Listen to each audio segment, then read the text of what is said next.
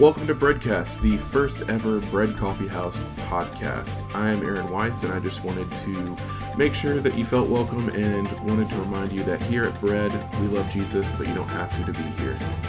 Enjoy the episode.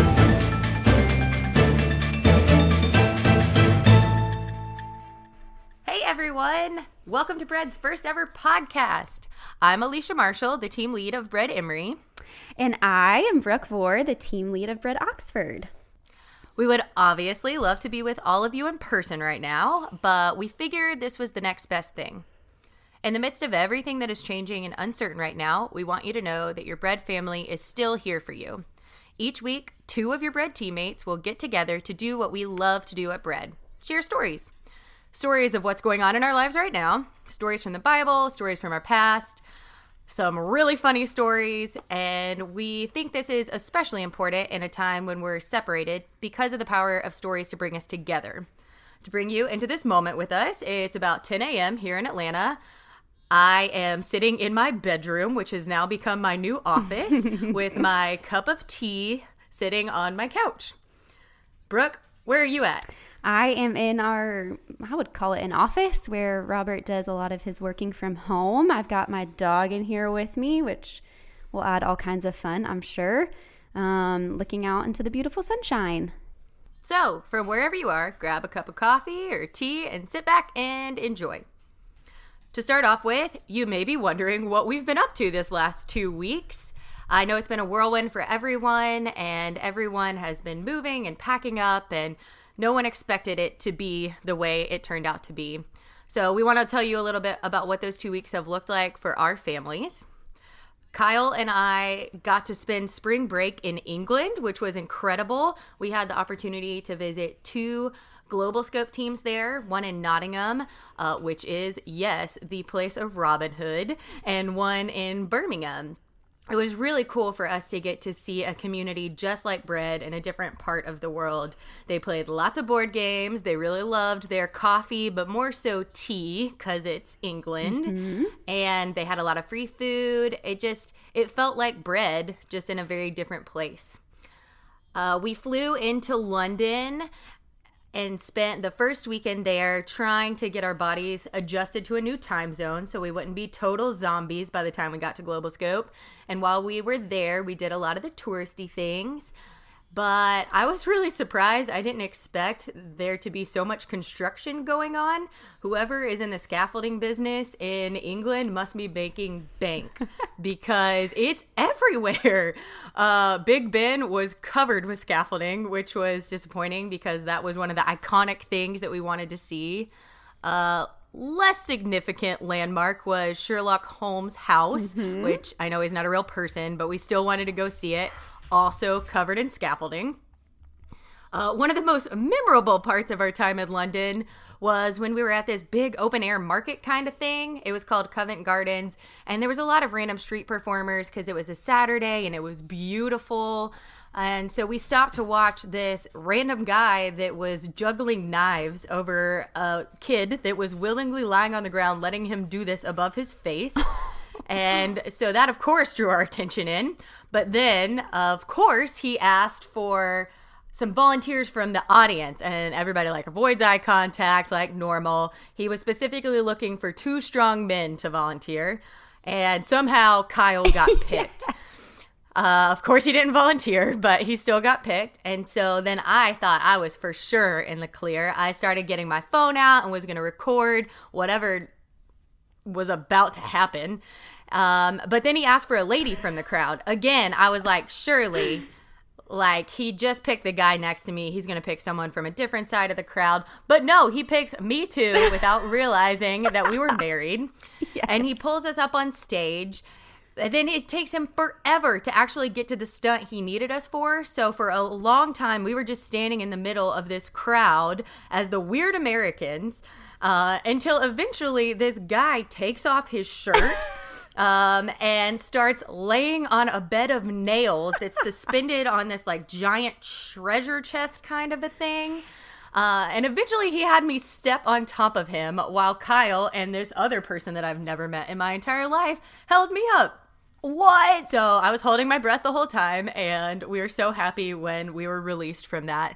Uh, definitely very, very memorable. Oh my gosh, that's amazing. It was it was something. Um, we then went to Nottingham and spent some time there, and then went to Birmingham and ended our trip in Oxford for a day. I mm-hmm. had no idea how much Harry Potter stuff was in Oxford. It's everywhere. But it was amazing. We went and saw as much of it as we could. Uh, and we obviously, the trip took a turn when things started to ramp up here, and uh, we woke up one morning and got news of Trump's travel bans, and there was uh, slowly but surely we kept getting more information and realizing that because we were in the U K, which is not technically Europe anymore, and because we were American citizens, that we were okay. But still, from that point on, it was like we were holding our breath until we got home again. um Kyle, I have never seen him this paranoid in his life, Aww. but um, we were those people that had Clorox wipes with us and sanitized everything. We were on public transport, so literally every time we got on a train, we would like wipe it all down.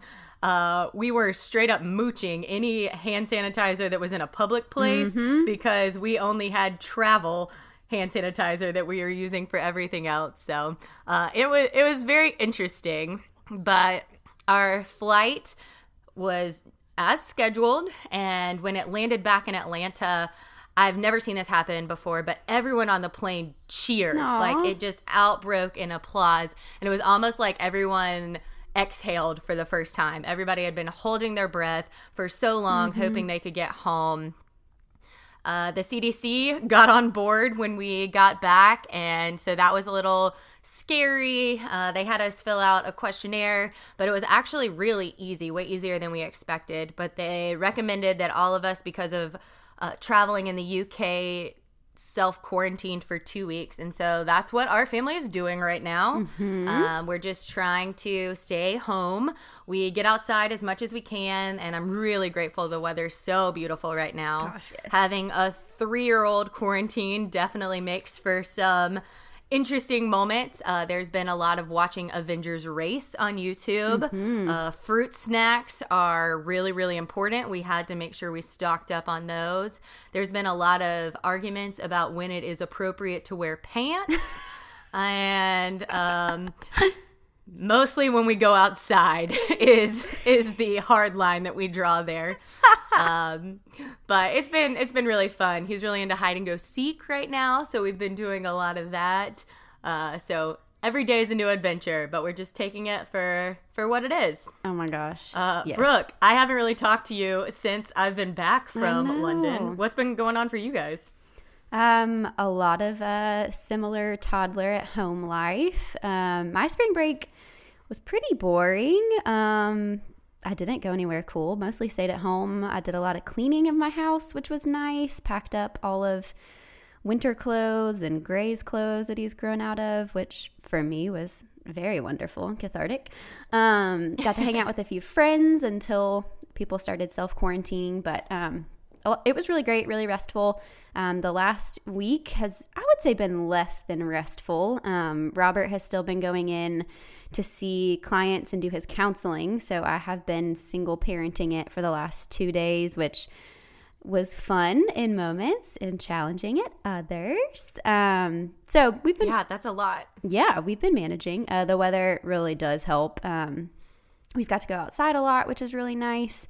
Um, also watched a lot of Mickey Mouse, um, built a lot of things with blocks, you know, normal toddler life. Um, Probably the most event- eventful part was uh, two days ago, um, after Gray woke up from his nap, uh, we wanted to go outside. So we grabbed his basketball and I don't remember, one other toy, and went outside and played for like thirty minutes. It was really fun. Um, weather was beautiful. And then um, we got bored. So we decided to go inside and get um, some stuff to color with. So we came inside, got our colored pencils and some paper and this little like uh, outdoor like kind of beach mat thing to like sit on. And we yeah. walked out of the house and then um, sat down and was coloring for like, I don't know, ten or so minutes. And all of a sudden I started to smell something. And I was like, what is that? Um, so I was like, Gray, did you poop? And so he said, yes. And I was like, okay, let's go in the si- let's go inside. We'll get you a new diaper, whatever. So I pick him up and I go to walk inside and I um, put my hand on the doorknob to come into the house and the door doesn't open. And I was like, wait, what? So I like try again and I was like, oh my gosh, this door is locked. Okay, our front door is locked and we're outside. Okay, surely there's an... Oh, bro. Oh, yeah. Mm-hmm. Mm-hmm. So I was like, surely there's another door that I left open. So I'm like, okay, stay calm. This is fine. So we start walking around to the other three doors of our house. Nope, all of them very locked. And I was like, are you kidding me? So I was like, maybe there's a window. I'm like, just stay calm. So I'm like carrying this poopy toddler around all the perimeter of my house, trying to see if I can break in. And sure enough, every door is locked, every window is locked, everything is very, very locked. My car is even locked. And so I was like, cool, locked out of my house with a toddler that has a poopy diaper. Cool, cool, okay. Um, so I realized one of the windows in my house was unlocked, but we have these really fancy little uh, plastic pieces, like two inches above the windows, that if those are open, the window doesn't open more than two inches. So I was able to open my window about two inches, which got me nothing, which was awesome. So I could, uh, you know, like throw stuff inside, but that was about it. Uh, so Robert was in the middle of a counseling session and then had his forty-five minute drive home. So we were locked out of the house uh, two days ago for about an hour and a half while Gray had a poopy diaper. So, um, oh my goodness. Yeah, it was great. It was a highlight for sure. Luckily, he doesn't understand being locked out of the house, so he was good. I just turned on some Mickey Mouse on my phone and sat outside and watched the Mickey Mouse until Robert got home. But yeah, we were locked out for a good chunk of time the other day. We got rained on for a few minutes, and uh, yeah, it was great. Wow. That's awful. Yep. We went outside again yesterday, and I like took every key I had with me outside, and I was like, we're not doing this again. I left the windows open. That way, if for some reason my keys didn't work for some strange reason, I could still make it inside. So yeah. Wow. Mm-hmm. Yeah, it's been it's been fun. Good times around here. But I am really thankful for the nice weather. It's made being quarantined a little easier. Oh, absolutely. Gosh. Well, um, it's really no secret to anybody that our lives have been harshly interrupted over the last few days and even um, week or so. Pretty much everything about our lives look very different than they did two weeks ago. Our routines are very different. Our locations are different. Uh, the people that we're around every day are super different. But we still have each other, and that definitely hasn't changed. And so for the next five weeks as a community, uh, we're going to look at stories in the Bible and from our lives about disrupted communities. What happens when our lives change so quickly? How do we respond? How do we lean on one another? How do we ask for help? What do we do after everything calms down again? We are really, really thankful for technology that can keep us close even when we are so physically far away. And we are really, really excited to get to spend the next few weeks with y'all in a brand new way. And I get the pleasure of sharing our very first story. So this morning, I want to share a story from the book of Mark in chapter two, and where we pick up in the story is where Jesus had just healed a man with leprosy, which was really impressive and made people want to come around and follow him wherever he went to see what he was going to do next, which meant that he had to start staying away from towns, away from people. But, of course, people still found a way to find him. And we're in this town where Jesus was staying, and there's this group of five friends. And one of them is paralyzed. He can't walk, can't move. And they, this group of friends hears that Jesus is coming to town. And then they heard about these other healings that Jesus had done, and they knew that he was their only chance of getting their friend healed. So they came up, the, up with this plan that they were going to take their friend to Jesus the next time that he was out around teaching and healing. So a few days later, that day came. Jesus was back in town, and the whole town heard about it. And this group of friends knew that it was their time, that they needed to step in and be there for their friend.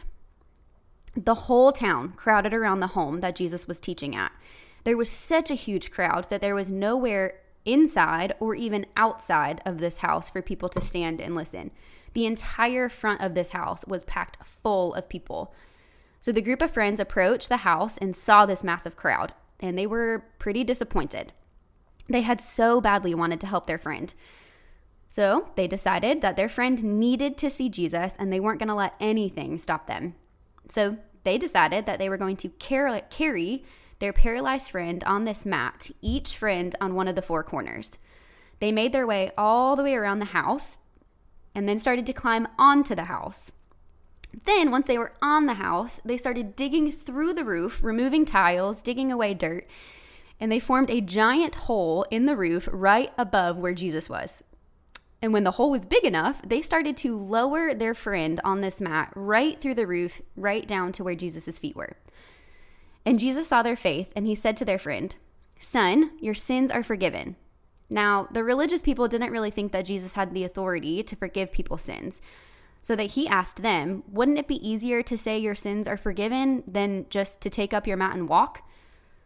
So instead, he looked at the paralyzed man right in the eyes and said, "I say to you, get up. Pick up your pallet and go home." And this man got up and immediately picked up his mat and walked out of sight of everybody. Which is a crazy story. Yeah, but I love it. Oh, me too. I mean, what amazing friends. Yeah. It makes me really grateful for the friends like that that I have. Absolutely. In my life. Have you had... Also- Go ahead. I would say, have you had any moments in your life that, thinking back on, you can be like, yeah, I've definitely had moments with people and friends like that in my life? Oh, absolutely. For me, as you were telling the story, it just makes me think of the moments where I have to be carried. Uh, mm. Usually not literally, but metaphorically carried when there's absolutely no way that I can manage on my own. And I usually hate that. Mm-hmm. Um, I think I've gotten a little better at accepting that. But it's so hard. Yeah. I think, especially here in America, that there's this message that we've been given that says to ask for help or to need help means that we're weak or less than. Yeah. And and I just, I don't think that's realistic. Uh, the older I've gotten, the more I've had to rely on other people. I just... I don't think we're wired to go it alone, to try and fly solo. No. um, for me, that smacked me in the face when I had a baby because my capacity was instantly diminished. I could only do so much, and this other human started instantly sucking up all my time and energy, yep. And I had to start relying on other people in a whole new way. Mm-hmm. I think especially about when he was first born, those first few weeks where everything's kind of just a haze. And uh, Kyle and I tried to go it alone. I remember he was so eager to get out of the hospital mm-hmm. uh, because nurses come in and try and wake you up all the time. And he just wanted to sleep in his own bed. So we, we went home. And, of course, we had family and friends that kept offering to come help us. But we were like, no, we want to give it a go as our family of three. Uh, but I distinctly remember, as distinctly as I remember anything from those first few days, that first night laying in bed after no one had been sleeping. And I was what I call cry tired, mm-hmm. where everything just makes me want to cry. And I texted my mom, and I have no idea what the text said. It was probably something like, "Help, I can't do this." And my saint of a mother was at my house the next morning, and she just stayed with us for about a week. And it just made me feel so much better to have her there because she's my mom. She can read me really well, and she just knows what I need. She would stay up with Levi and let Kyle and I sleep. She would help us cook and clean. Uh, she taught us things because she had raised children before. So I remember her teaching us how to hold Levi because uh, he wouldn't stop crying because he had so much gas mm. early on. And she just taught us how to hold him with his stomach facing our stomach. And that pressure just like helped a ton. These little things that she did to help us out, like I still remember so well. Mm-hmm. Uh, just that feeling of being alone gets so overwhelming, and just having her there made it just feel a little more bearable. And not just her, but we had so many friends that came around us, especially in that first month or so. There was a meal train that was set up, and I was blown away by the people that signed up to bring us food yeah. and check in on us. Even people that we weren't super close to, yep. There was just something about community that they knew during this time of need for the Marshalls, this is just what we do. Mm-hmm. We take care of each other.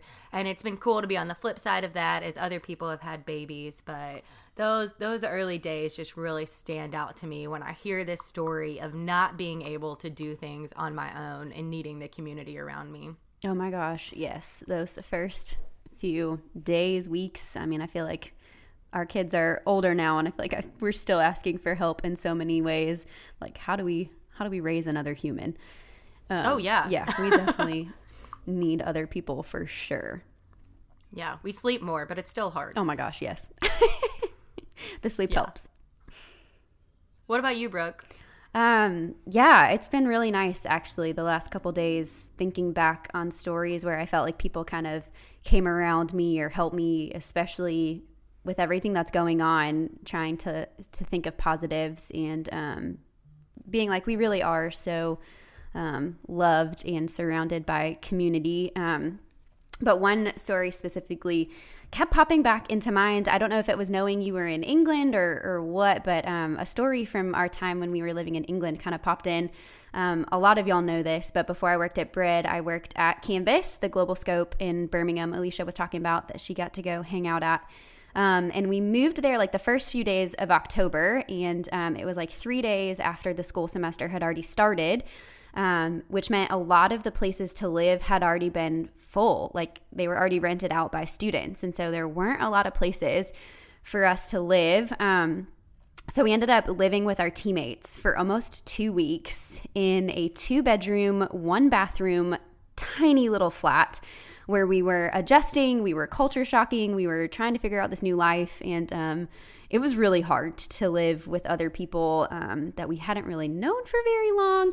So we were really, really desperate to find a place to live. We just wanted to feel settled, to have a place to call our own.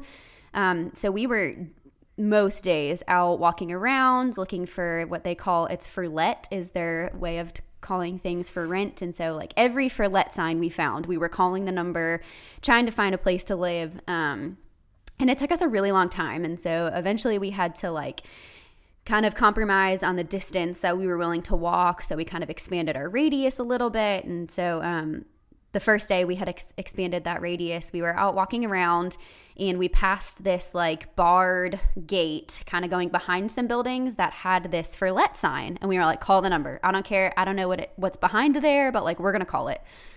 So we called this number and this sweet lady answered. And um, sure enough, she had this little studio apartment that she was renting out. And we were like, we'll take it. We don't care. Like, our standards were so low at the time that we were like, whatever it is, if it's in our budget, we're going to say yes. So um, we got to um, get a showing and we saw it. And it was actually um, in the process of being renovated. It was right behind a bank. And I am, and so they were like turning this piece of the bank into like an apartment, which was weird in itself. But um, they were in the middle of renovating it, and so uh, they told us it was going to be another week before we could be in it. And we were just like, okay, fine. Like we we know we have a place, that'll be fine. Um, so I say we very impatiently waited, because almost every day we were calling to find out on the progress, to see how it was coming along, if the move-in date was still the same. Um, And it was, and so uh, we got to move in, and we were super excited. Everything started to settle, and we really started to feel like this is where we live now, which was really great. Um, and then over the course of the next couple weeks, we started – so England is a very damp country. Like, it just is. And so we were warned. We were prepared. They told us to keep our radiators on pretty much at all times, how to hang up our clothes to dry. But we started noticing that like in the mornings and in the evenings, it was like our walls were like dripping. Like there were literal drips of water running down our walls. And I, like our bedspread what? in the morning was damp, like dewy. And we were like, I just don't Ew. feel like this is the way this is supposed to be. Like this can't be the level of dampness we were told to expect. So we reached out to our landlord and told her. After, I found a pair of my shoes that were all moldy. And I was like, oh no, no, mm-mm. Mm-mm, we're not doing this. So I told my teammates and they were like, yeah, that's not right. So I called our landlord. I was like, hey, can you at least just come like look to make sure, like our walls were starting to mold. Like it was out of control.